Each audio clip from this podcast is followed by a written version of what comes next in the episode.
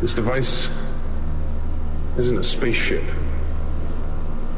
It's a time machine.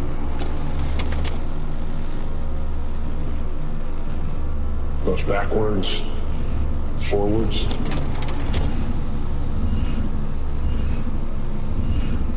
Takes us to a place where we ache to go again.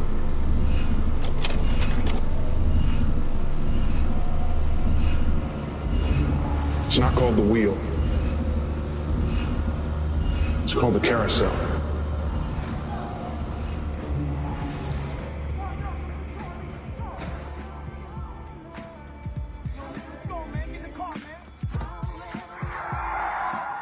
Hello and welcome to the Carousel Podcast. Today I have with me Daniel Algarin, uh, who is a filmmaker here in Los Angeles. We are recording in my studio, my podcast studio, aka the Will corporate headquarters, um, where we have a new podcast set up. So you'll probably notice that the sound sounds a million times better um, than before, even though it's like super echoey in here.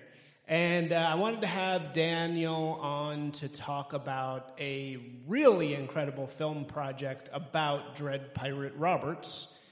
So um, yeah, I'll just let you talk about it. It's it's on YouTube. You can watch it. I would suggest like watching it before you listen to this because you really need to understand how good it is. The thing that you've created. Um, so and it has like hundred thousand views. It's got like three hundred comments, and this is just one thing you dropped on there. Like you have nothing else on there at all. So yeah, tell us about the project. Uh, thanks, Isaac. Yeah, so Dread Pirate Roberts is about Ross Ulbricht, the founder of the first Dark Knight, Dark Net website. Under the first Dark Knight. It's funny because it actually looks like Dark Knight in the beginning of that thing. um, the Silk Road, he created the Silk Road, which was really the Amazon for everything, is, is what he called it. And some of your listeners might know the story already. Uh, I think it's a fascinating look into the early internet phenomenon when a lot of these rogue tech founders were coming up, many of which we know now, these massive big tech companies. Uh, but Ross, I think, was somewhat obsessed and possessed by an i- ideology. I think that's how it exploded, and I think that was also his downfall.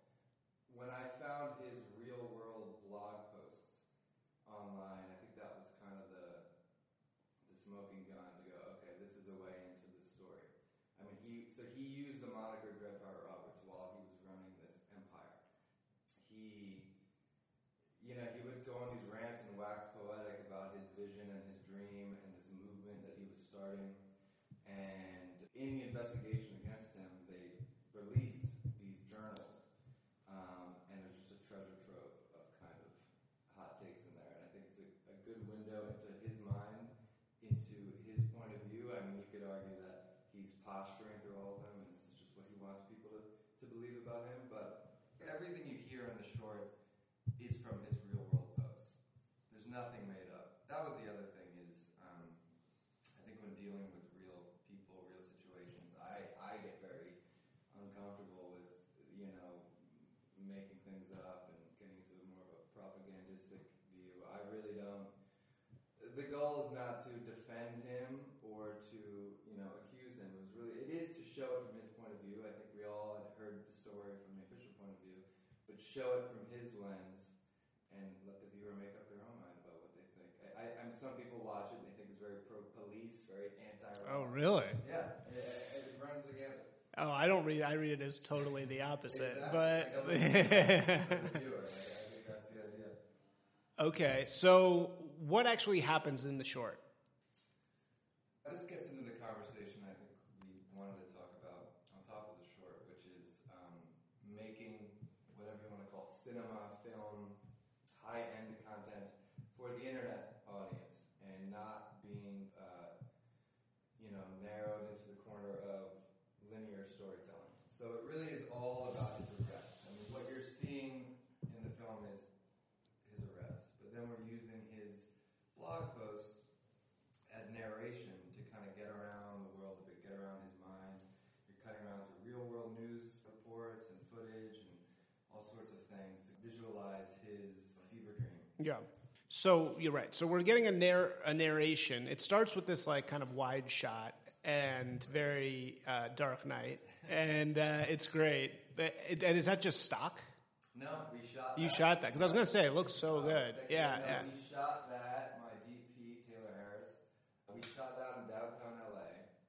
I didn't know at the time that there are helicopters that are constantly circling downtown LA, and these drones have something baked in where if it gets too close to a helicopter, the drone just shuts off and starts. It starts just going up. It's like a. Whoa. It's some kind of legal, you know, device. So we had to basically Weird. time avoid these these helicopters to get these shots. Oh wow, that's cool. Yeah. Uh, so all right, so you have these great shots, and then it's uh, we have kind of a montage of clips of things with this. You picked the perfect blog post, like because he lays out really his ideology all in one thing, and very elo- eloquently because. He is more or less a libertarian, it seems to me, because he talks a lot about the state. He's saying the state, and he has this great uh, part in there where he says something like, the state like um just what word does he use? Not imprisons but just like uh s- imprisons any productive person in service of the state which is this kind of fumbling crappy thing and like anybody who's actually being productive they just get almost captured and their work product just gets put in service of the state. That's kind of what he's saying at least and um, he's like, you know, we can, we're like a seed that's grown on this like pile of crap uh, that's trying to get through this and overcome this, right? Yeah. No, I mean he was that he was in the libertarian group. In Oh, okay, college. yeah. He was all in. He's from Austin, Texas. You know, a freedom-loving place. I don't know. I don't know about that. I, I that, to me, the reason why I made it was um, I think as young people, we all get very obsessed with different isms, different ideologies. We were seeing it all around, uh, and it can be very um, all-consuming.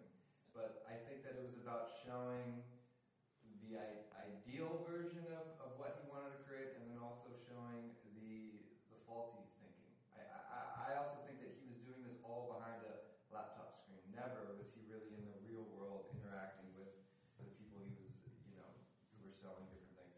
He was all unconnected from. It was all behind his laptop, and I think that creates a um, a false sense of reality. And this film plays into that time when young people were discovering the internet, the power of the internet, and some of these founders created empires and were worth billions of dollars, and Ross is in jail for the double life Yeah, for the rest of his life. Yeah.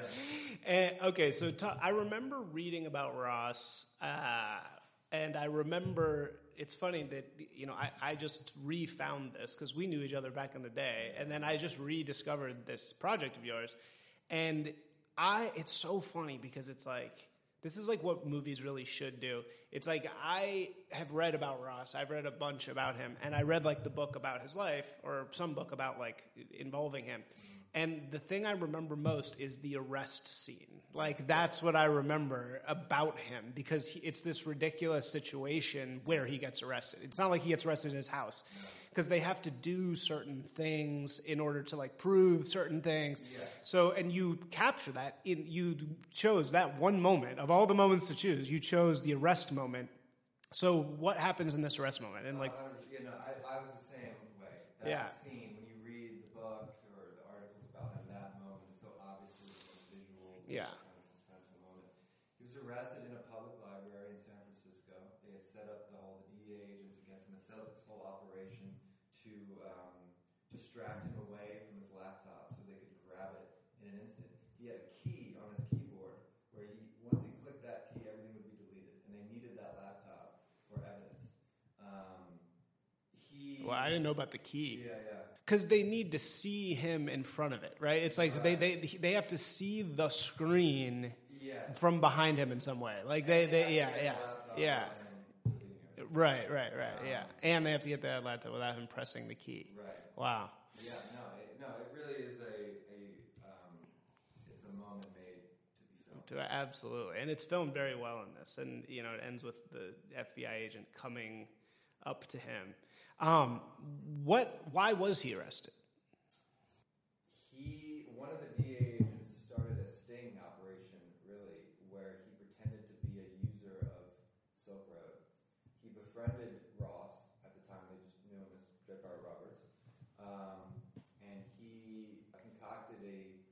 plan to get Ross to sign off on having someone killed. Right. They had they had a sto- they had a guy that was they were saying he was going to threaten the whole operation. He was going to come out. He was going to talk to the police. The whole thing was going to he was going to be found out. And that and that's really what I think when I mean that he gets so possessed by his ideology. The fact that he was able to get to a point where he was willing to sign off on the murder of somebody to protect himself and protect his creation is, I think, his fatal flaw. Yeah. You could say that. and, uh, you know, so I think that, but that's you, you read his story, you see where he comes from. He's this smart, nerdy kid who's Yeah. into freedom and into kind of, so he's he's a good kid. He Right. got so consumed by this movement that he was creating online Yeah. that he was willing to go that far. I think that's the real sadness of his arc, and that's what they got him for. Yeah. I mean, I remember reading that in the book and being like, yeah, it's like you, you don't. It's like if if what he did do, if it's real, right? If what he did I was accused of doing is real, which is basically trying to have somebody killed, you don't have as much sympathy for him as a lot of the people out there, though, genuinely believe that that's fake, that that, that he was completely set up and it's all made up, and he never really he never did that at all, and and all those things. Which is how do you know? You know, I mean, it's impossible to know. I mean, there's, I think his defense say that he wasn't Dread Pirate Roberts either. Those black ghosts were not him; they were someone else. Oh, Nothing is fully proven. I Right. Think, you know, I take the stance that it is. I think so too. I mean, it, it seemed like because the the things he was writing, it, they shared like the messages that he was writing to have the guy killed in the book, and it was like it sounded very much like him. Like it sounded like it would be too hard to make that up, you know. Um, so I think he probably did do it. It's just uh, he he just got too big for his. He got too into his thing, and I think you're right. It's like if he'd not been behind a laptop the entire time, he probably would have not ever done that. You know. Yeah, yeah, yeah, it's crazy what happened to him. I mean, uh, I, you know, I was just in New York and I uh, met Douglas Mackey. Have you heard of this case? So it's a guy named, he was like a anon shit poster named Ricky Vaughn. And so this was like, like uh, during Trump, the election, he shared a meme, like, or just like a joke, telling voters to vote for Hillary Clinton and like text this number. You know what I mean? So like, like, like saying, don't go to the polls, text this number which both sides have done. There's a million examples of people doing that to Trump voters, right? On both sides. Yeah. So Trump gets elected, four years go by, nothing happens to this guy. He's just an anon shit poster. You know, he's got like he's one of the, like the big names, like sixty thousand followers or whatever. And Biden gets in office and he gets arrested and is now being tried in federal court in Brooklyn, federal court. Uh, because he for like election what I don't know what the exact charge is, but some sort of election fraud, you know, uh, manipulation, election manipulation thing. And he's like, you know, people. He was Tucker Carlson did a segment on him, like, uh, yeah. And I met him, and he was like, you know, not not having a no. I didn't interview him. I just talked. I talked to him for a while, and you know, he he said like, you know, he's been the ups and downs of it, and you know, it's rough, man. It's fucking rough to be going through this. And when you become a target of this regime, they're going to find something to get you on, which is what happened to him. It happened to um, Cody Wilson, the the guns guy. You know, they got him on something. But the thing is that I noticed in all these cases. I mean, the Mackey case is the most fucked up. That's just sharing a meme, like you know that he shouldn't be charged at all. I mean, that's ridiculous. But especially if you're not going to charge somebody on the left doing the exact same thing, like that's fucked up. You can't just pick, you know. But what I'll say with Cody and with uh, this guy, with uh, Brett Roberts, is like, I don't think they totally frame you. You know, they wait for you to fuck up, and then when you fuck up, they really take advantage of it. So it's like, what I would say is, if you're gonna fuck up, f- don't fuck up with murder. you know, like like do something else, because they will. You know, if they already wanted to control him so badly, right? And they knew who he was, and it's like he's, you know, international drug sales. Like they've got all the check boxes down, and then he tries to kill somebody. It's like, no, they're gonna fucking get you. You know, like you just can't do that. No, I, I, I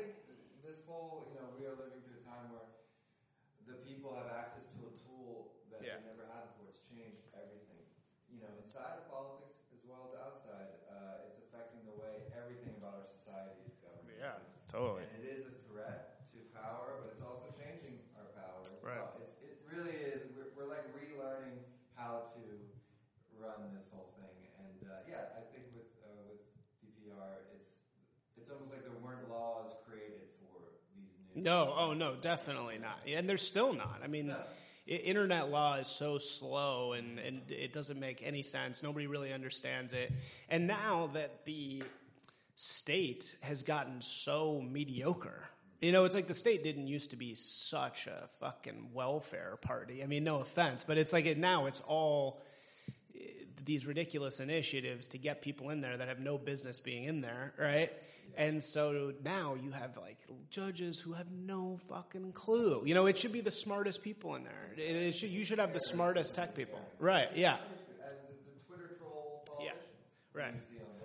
True, true, yeah. Um, yeah, no, it's uh, very strange. So anyway, so what do you want to do with this thing? I mean, it, it seems like you got it made a huge splash. Everybody's talking about how well it's made. Like, can you make this into a feature? You know, if there's interest, we went around and pitched it as a uh, series to a bunch of great film idea. industry. Every season or every episode is going to be about one, one of these rogue tech founders.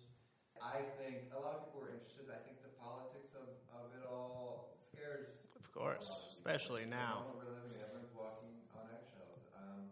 yeah, I'd love to expand it. I also just like it as what it is. You know, we've talked off air about um, just the next evolution of content, whatever you want to call it. Um, I do think that the internet is the most culturally relevant platform right now. Just the, the, whatever you want to call it, the new media, the, the decentralized internet. And there hasn't really been um, anyone, I think, making high end content for that audience. You may you see a bunch of everyday, con- you know, TikToks and just live streams and that kind of thing. And I think the what I'm interested in is is there a way to produce high end content for that realm and also make it, you know, financially feasible? Uh, because I don't think, every, you know, I think that we have to get away from runtime being um, so important in how we see stories and films. That you know, people forget that a, mo- a film, an hour and a half, two hour film, that that runtime comes from a, an equation that you know the uh, theater chains have to say, hey, there's got to be a certain length. Yeah. that People feel like their money's worth, Right. and we can put enough movies in theaters to make money. And TV, you know, the 22 minute with 8 minute commercials. Uh, streaming is obviously the moment we're living in. I think long form stories is where some of the most interesting things are happening right now. But that is its own medium. Uh, you know, I- anything that is that long to me ultimately becomes about character and plot, unfolding plot over and over. And if you're not, you know, and I love a great show, but I think there's a lot of other types of filmmaking, more abstract, more, you know, experiential, more aesthetic, um, that doesn't suit that super long form category. It's funny, you know, I feel like most people are talking about bringing the jankiness of internet content to the big screen, right? Which is like what Florida Project is. That guy, what's his name? I, I can't remember his name. But, you know, his, I like his movies. Uh, I, I think he makes really good movies. But it's like, yeah, everybody's like, oh, yeah, you just shoot it on an iPhone and then you'll see it on the big screen. Or like all the, you know, the, the movies that are just the computer screen, like searching and like the horror movies that are that. I am not a fan. You don't like that stuff? Uh, there's nothing less cinematic than a computer screen. Yeah, and right, even right, in right. That you know, in the DPR, that's why the screen is the least important part. Exactly. That's that's a thing we're all dealing with. You know, in film is like we're all staring at our phones and our screens all day, and there's nothing less cinematic than that. So there's always some scene where someone loses their phone or doesn't have service or breaks their, their you know, and then they get back into the physical world. So I think that, that is, that's why you know period pieces are almost more cinematic because it's a time when we weren't obsessed with these devices. But yeah, no. To your point, uh, there's everyone's trying to figure out the equation. Well, we could do this here, we do that there. It's it's. I love playing around with different, you know, aesthetics, and but but what is the reason for it? I mean, if you're trying to say something about internet culture, about then that makes sense. If you're just doing it because it's cheap, or you're doing it because you know you think it's different, I don't think that's a good enough reason. Yeah, yeah, no, I think that that's a, a great call. It's like, w- why are we doing it this way? It, it- there's not an actual, it's not serving the story necessarily. And I also think it's very interesting what you're saying about time. Like s- the hour and a half movie, especially now, it doesn't really feel right. Have you heard of this movie, Bolt Driver? I've heard of it. Yeah, yeah, yeah. Yeah, oh yeah. And so actually, Hadrian Belove is we're about to publish a review of it written by him because he's been screening it. Uh, so it's it's forty minutes long. Uh, So and, and I mean that's totally the opposite of what you're talking about. It's like the least cinematic thing you've ever seen because it's like all so janky. It's like it's like a Florida Project times ten. You know, it's like even worse. Nothing looks good, but that's kind of the point. So it yeah, it- that is the point. Yeah. Yeah. yeah. I mean, all the length, all all that matters is do you have the time that you need to tell the story you're trying to tell, Right. Communicate the thing you're trying to communicate. yeah, In this internet world, runtime makes no difference, you know. And if you're going to release it online, you know, in some kind of capacity, it, it's just you know, there's the revolution we're really living through is the distribution revolution. Really, I mean, that's what's changing in our, in our time is how you get these things in front of people. I mean, there's endless ways. It's, it's like uh, the Wild West right now, but I think there are a few success stories that we're hearing, and I think that it is you can look at it from a very pessimistic view, or you can kind of be very excited for the fact that there's never been a moment where you could go around a traditional industry setup and, and reach people in a more direct way. Yeah, yeah. It's also interesting that you're talking about doing sort of the counterintuitive thing, which is to bring cinematic quality to the small screen, kind of, right? I mean, that's what you're Well, saying. Whatever screen, you know, you can Any screen. your- Yeah, yeah, yeah. Finish everything in 4K, so Yeah. it can be huge. You can put it on your TV, you can put it on your phone. You could, I, I actually, um, there's a link on on uh, Thoughtcrime, my Substack, to you could buy the digital file. Oh, nice. So it's really putting the, you know, it's it's it's putting the power in the viewer's hands. Yeah, I think that's, and I think a lot of filmmakers do struggle with that because for a while the, the filmmakers had all the power. You you had to go to the theater, buy a ticket, sit down, turn your phone off, and we have you for two hours, and you can't do anything about it. And I think there are a lot of filmmakers that um, were obsessed with that power dynamic, and as that erodes, they're, they're having a bit of an identity crisis. Yeah, But if you look at it from a different way and you empower the viewer to, to appreciate it how they want to appreciate it, maybe they, they watch on their phone and they go, you know, that was really cool. I want to, what does that play like on a big screen? And, and it's up to them. Um, so it's just changing the dynamics and, and I think putting the power in the viewer's hands yeah. and embracing that rather than fighting that. Right, right, right, right. Yeah, you had a little short article about um, that's out there mm-hmm. for film something, Phil, No Film School or yeah, where you talked a little bit about this kind of content versus cinema thing. So, and I know Scorsese. We've talked on this podcast several times about Scorsese's article oh, in Harper's where he talks about this thing. It's about Fellini, oh, and he's saying content versus cinema. And I just think that that's such a he's so right about content is this disgusting word, right? It's just such a stupid word. And it's taking art and it's just it's making it just numbing entertainment, you know, just this this horrible 1984 just blasted in your eyes, you know, nonsense. And um Yeah, no, and I think that there's an endless supply of it. yeah, right. Endless supply of this just mimic after mimic, just a copy of a copy of a copy, you know, the show. And he, I- you know, I think he grew up in a time where the image was so powerful. The only we had no TVs at home. You know, if anything, it was a little scratchy black and white little box. You had to go to the cinema to see those kind of images. And now images are everywhere, being forced in our face all day, and the power of the image really has diminished. Mm, yeah, And I, I do think we're all kind of suffering a bit of uh, screen fatigue. definitely. Yeah. We all are. I mean, it used to be only some people are. Now I think we're all. it Doesn't matter who you are, what you do, you're staring at screens all day. So it almost is becoming getting away from the screen is is the real. Uh, you know, that's the escape. Yeah, Um, and I don't know how to answer for that. yeah. so, what makes something cinematic, though? You know, I think that you keep using this word cinematic, and, and your work really is cinematic. So, like, what makes what does that word mean? What does cinematic I, mean? I would go less about just the visuals, what you would yeah. traditionally think, and I would go more in the direction that something cinematic is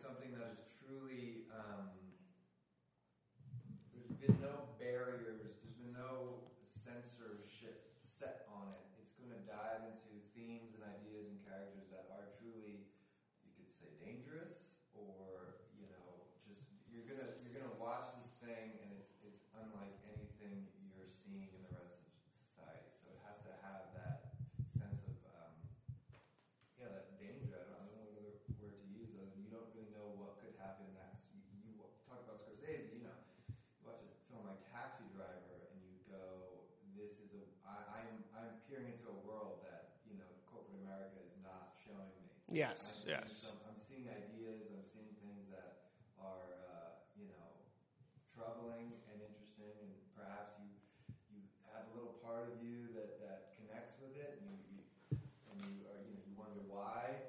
But I don't think that's a bad thing. I think that, I think really there's there's two camps. I think we're we're kind of living through a moment where um, it's it's like a puritanism coming back in a sense. There's this idea that we These kinds of these image, yeah, right, right, These, right. these are what's good for people. And Yeah. What's bad for people, and that to me is inherently uncinematic. Yeah. You have, to, you have to have the freedom to explore all types of ideas. And so, I when I say cinematic, I'm talking more in that lines, more about the, the underlying ideas and themes, and less about just the visual. The visual it part doesn't of have it, to be shot on film. It can be shot on. It doesn't matter. Again, the, the aesthetics, as long as they are true to the story you're trying to tell. But it's the underlying ideas and themes, and the freedom to just explore. That is what's cinematic. Yeah. I think I think that's art in general. It's like uh, a lot of these uh, movies that are coming out are you're not seeing inappropriate images, right? You're not, and that sucks for the viewer because you're not going anywhere you want to go. It's just you're not you're not going into a place that's real and dark and as you're saying taxi driver i mean that's why bolt driver is good which is a which is a copy off of i mean it's homage to, to taxi driver. you're going somewhere there that you're not supposed to go right? Mm-hmm. And that's why we love movies. That's why we love art because it's it takes us somewhere that's like maybe different than what we already know. You know what I mean? Whereas it's like now, I really feel like the line between art and propaganda is exactly what you're saying is that art is cinematic or whatever you say it is. It's going into a unique place that's separated from the, um, you know, more morals of the day, really. That's kind of like what it's supposed to be. Whereas, well, more and more now, we're just seeing replications of the. Uh, we're seeing like repeated replications of the the morals that were okay up until like 1990. You know what I mean? It's like everything's like a copy of a copy of a copy. So everything that's being copied, like stopped in like ni- the 90s or like the early 2000s, right? Like, do you know what AI actually is? Uh, an AI is trained with the all the product of human beings up until this point. Right. Yeah. So AI is really funny because it's actually the opposite of I. It's just everything that already existed kind of remixed and spat back out, right? So it's like the most deep fried thing. It's just like copy, copy, copy, copy a zillion times to the point where it's something totally new. Um, whereas intelligence is creating something genuinely new. And it's funny because we're at this stage in culture where it's like the new thing, it's like we've been like put in a glass thing where everything is a reflection of a reflection of a reflection. And so therefore morality can't really move on at all, you know? Because before morality was about movies helped move morality around, right? And helped move it forward because we were experimenting with these ideas and you know everything anti-war, all that stuff. That comes from seeing that shit, right? You know what I mean? Whereas now we can't see the truth anymore. So like we can't really understand the horror of war or the horribleness of our current regime, the things they're doing because we're not allowed to see it. It's a, it, it is not a, um, a free time in that sense. We, we can see it elsewhere, you know, um, if you go on Telegram or something, you can see Right. brutal images from Yeah. current wars going on. Uh, but you're not seeing it from these, uh, yeah, these, these main, uh, uh, you know, the industry. And I think film is, is, is that medium that used to be about pushing those new ideas, and now it's about no, no, no, no, no. Let's get you back in line. Let's get you back, you know, where we think you should be.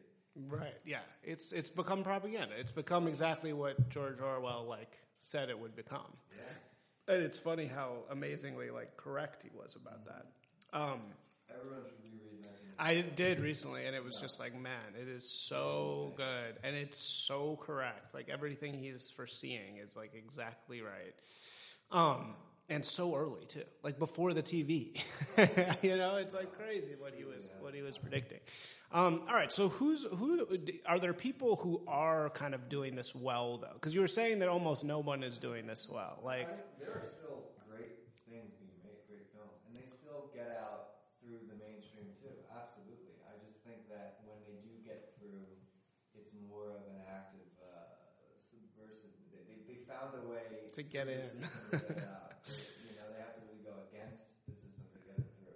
yeah, I mean, you think of something like, um, uh, you know, Joker. yeah, right. as a perfect example of like, okay, you know, I thought it was kind of a genius move. Like, well, everyone's going to the theater for, for, for superhero movies. What if I tell this really interesting, bizarre story again, like a classic Scorsese, you know, world, but use the superhero names and, and world just to get people into the theater? If that movie was not called Joker and it was just called, you know, Yeah. something else, it would have made Zero dollars. it wouldn't have been made at all. Yeah, it would have never been. It would have been like, oh, this is too dark. Yeah. kind of subvert people's expectations. Right. So yeah, I think there are plenty of examples. But so let's talk about Joker for a second. So the- they're they're Joker. It did that, but it did it like seventy five percent of the way. You know what I mean? Like it, like like the fact that that um, you know in the end, spoiler alert. Uh, they kill the media, you know. That was dark and good, and that was like pretty pretty bold for them to do that. And I can't believe they got away with that. oh yeah, But there's also other parts of it, like you know he's getting beaten up by like stockbrokers on the subway, which is just like this is not what yeah, like that's not what that's not what the real truth of that is, right? Like people get beat up on the subway, it's not by stockbrokers. I'll tell you that. so so like why did Todd Phillips, who you know he's a G.G. Allin, his first thing was about G.G. Allin, like he's a total punk rock guy. He must be. He must be a total G.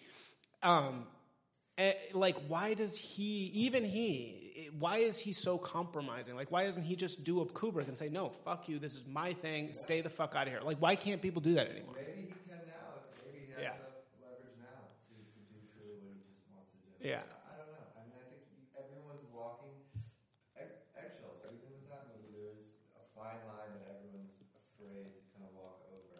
Um, no one has certainty anymore in the in the business model. There's no obvious home runs. It used to be, you know, Ku- you know, if Kubrick had um, he had made, you know, Spartacus, and he had made, uh, you know, I think it was Doctor Strangelove, which was the first, and then of course 2001, and he had got to a point where he could do whatever he wants. The studio would just wait for him. They would greenlight whatever it is that he would do. He could take 10 years in between movies.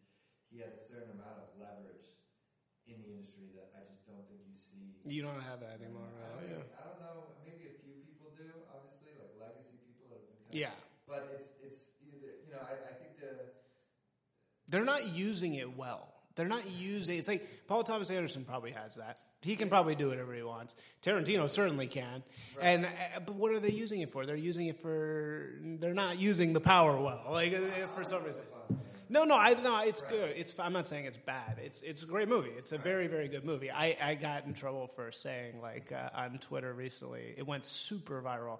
Like I said, Tarantino will never be forgiven for spending what, what should have been his best years making boomer like revisionist his history porn. you know, because it's like killing all the bad guys of the boomers. Like you're killing Hitler, you're killing racism, you're killing Charles Manson. You know, it's like why is he doing that? It's like he's playing into it so much. You know, it's like where I would just love to see him make like a really controversial movie. You know, like something that really pissed people off. Like that would be fucking amazing. Why doesn't he do that? Yeah, again, I, I think it depends on if pissing people off Is is, his goal, which it isn't. Of course, it's not. No, no, yeah, yeah. He is a true lover Of film, man. No, you're absolutely right. Yeah. Uh, but I think correcting history's wrongs through his cinematic lens is just, I think, really entertaining to him. Yeah. I think he makes movies for himself. Yes, yes. I think you're- really wants to just see these things himself, and you know, happens the rest of the world appreciates him too. Yeah.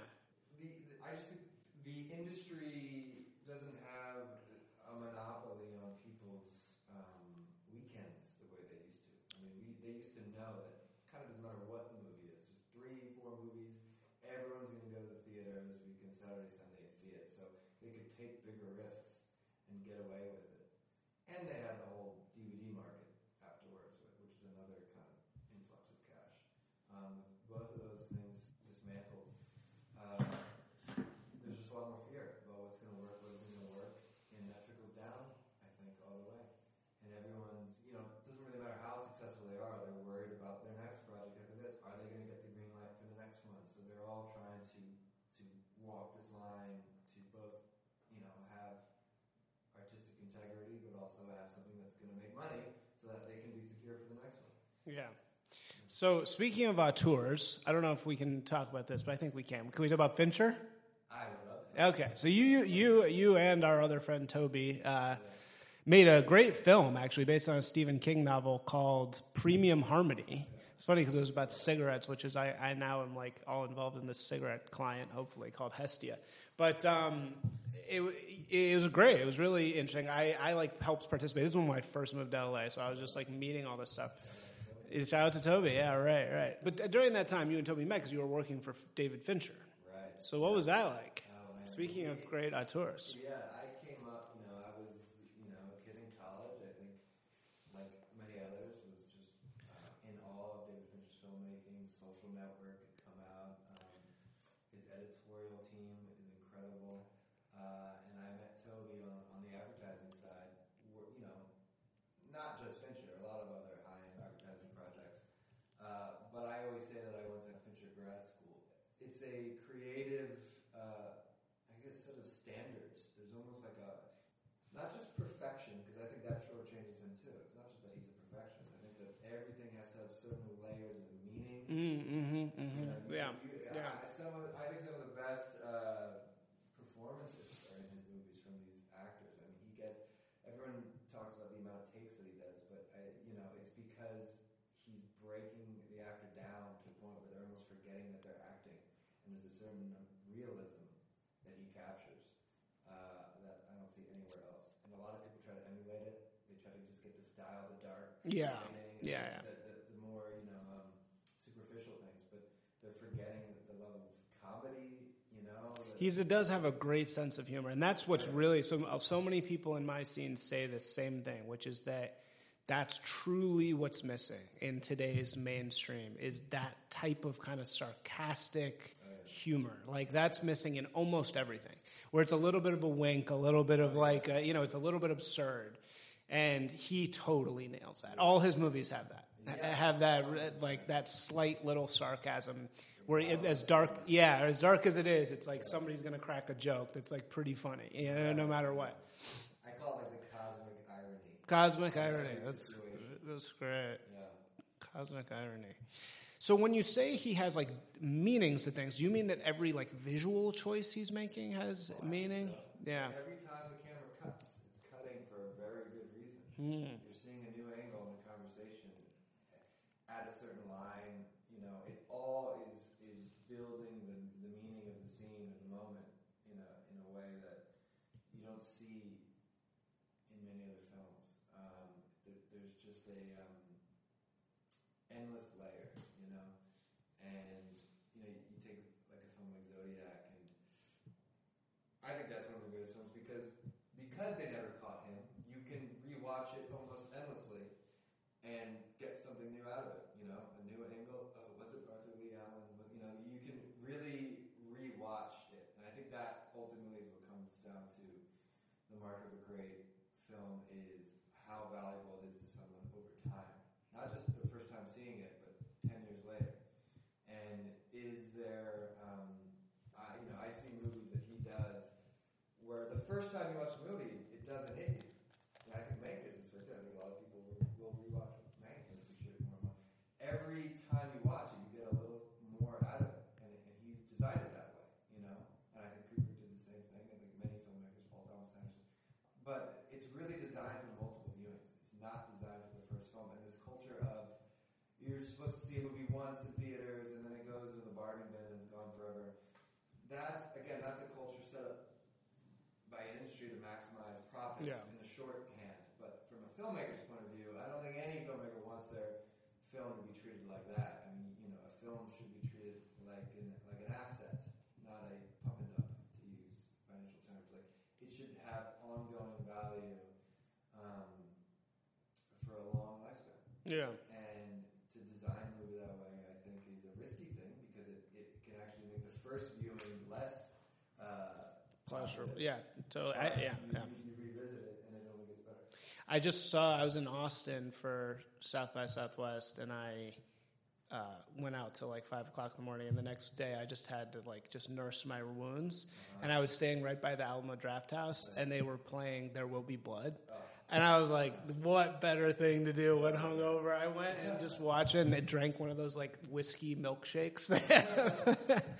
and I was just like, "This movie is so good. Every choice, it's like better than seeing some new movie. You know what I mean? Like a million times. Even though I've seen it literally like ten times. I'm not kidding. I've seen that movie so many times. And it's funny, no, I, eh, Yeah, and there were so many things about it that I didn't get. I, even though I've seen it so many times, there were little things that I was like, "Oh, I didn't realize that was that connection." And yeah, you're totally right. yeah, that, I, that to me was his turn into the more Kubrickian phase. Yeah. When you watch that, you watch, you know, 2001, the first 25 minutes have no talking. It's just building, and same thing with There Will Be Blood. He doesn't say a single word for the first 25 minutes. Ah, so you good. learn everything about his character. Yeah, yeah, I always, to me, everyone talks about so many scenes, but that scene where he, um, you know, he kills the guy. Yeah. yeah, yeah. I was just tweeting about that. notebook. Yeah. And I think it's a picture of him as a child. Oh, is that him? Yeah, yeah, like, yeah. uh, he, he sees him before he had, had turned into this, and he kind of breaks down. Yeah. That moment to me is one of the key moments of that scene that I feel like a lot of people don't Why is that key? Just because it's it- like- the only moment where you see him like the other side of him, Yeah. like the human side of him that he is like, you know, pushed down, Yeah. to build this empire. Yeah. Uh, yeah, I'm such a sucker for theme, you know, and it's just the theme of that movie is just so perfect too. It's just like capitalism versus religion, you know, and and it's just like, but somehow it's not corny. Like that that should be so cringe, you know, but somehow he finds a way to do it that's not cringe, and it's just like like literally the guy's name is. You know, Sunday. What's his name? And, like, it's so obvious. It's like, and like normally you'd be like, "Oh my god, please stop!" But he he totally pulls it off. And I think it's all about, as you're saying, it's about the depth of the craft. It's like the deeper they go, the more you can get out of it. And I think that's true of writing too. You know, I think it's like the great writers are people who just like, you know, like Daniel Plainview and that thing, they're just hammering and hammering and hammering. And it's like, I know the shit that I write that's good, that like is successful, it's always because I just like hammered on it for so long and like tried to find every little angle that 99% of the people that read it are not going to fucking notice. But it doesn't matter. Yeah, yeah, yeah, yeah, but you can't do it for them, you know? Yeah, yeah. And as soon as I start trying to write shit for the audience, it fucking sucks. It's like it's never good. I, I, I mean, some people are good at that, you know, like giving the audience meat, you know, like throwing fucking meat. But I think the true art is really about like the depth of the craft and like every little, you know, n- narrowing down every little decision. 100%. Yeah. It master your craft? It'll never stop you from a genius. Some people believe That's a great quote. It- it's- uh, I stole it from someone. They, uh, you know, there's almost a um, negative to craft. Sometimes I find. Right. I think that oh, I'm not. I'm, I'm, I'm above craft. Totally. But I, I think that that's you, you have to master your craft. It Yeah. only makes you better at the bigger things, the bigger themes, and everything. Yeah, also good for the economy. It's like they, you know, you know what they say. Warren Buffett says, "What's wh- how do you hedge for inflation?" He says, "Just become the best at your craft, uh-huh. because then you'll always be paid for it. Like somebody will always come to you and pay if you're that good at it." Yeah, yeah, yeah. Yeah, no, I totally agree. Yeah. All right. So where can people find you? What should we? Uh, where should we send people? How do I mean? What I would really love is for some one of the wealthy listeners of this podcast to uh, to to want to make this movie because the the the skill is obviously there. And I'll, I'll tell you something in my scene. you know that type. Th- this is what it's very, very hard to find people like you that are making stuff that's really interesting and have the skills to do it. There's a lot of people with a lot of great ideas. Uh, very, very few people with the actual ability to make them reality. So, you know, um, this other movie in our space with another guest that was on here just got funded. Incredible. And so I would love for somebody to like come and reach out to you and be like, "Hey, let's fucking make this movie." I mean, how much how much could you make it for as a feature? The way I want to make it would be much more internal, much more inside of his head, less about this kind of, you know, uh, globe-trotting story, more about the man himself and, and the, his mind.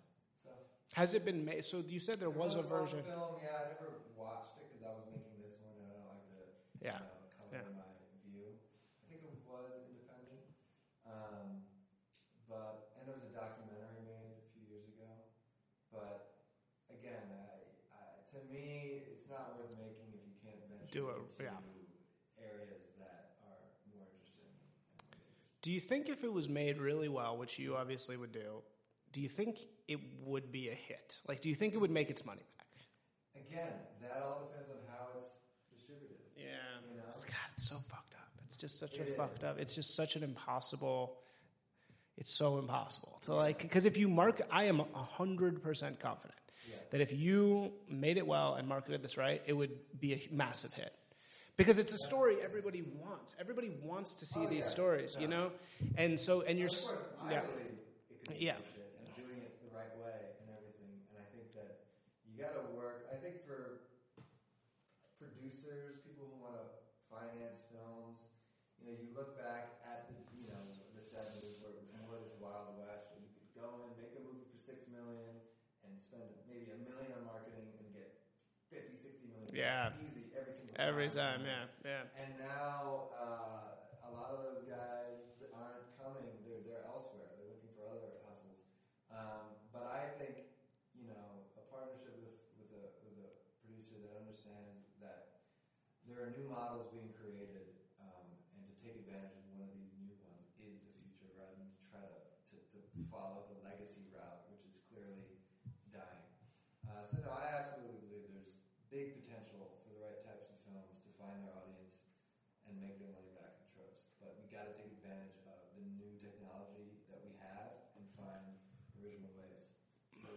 Well, thank you. Any, any, where should we uh, find you? Because you have a Substack also. So YouTube, which will I'll give you the links. Yeah, of course, of course, yeah. And uh, Substack that I call Thoughtcrime, which is you know these YouTube rules constantly change and demonetize or take down content, so everything is being put up there as well. Ah, great, so, great, cool. Thanks, Dan. Thank okay, bye. Let's go, man. Get the car, man. best time of our lives. Getting money was always.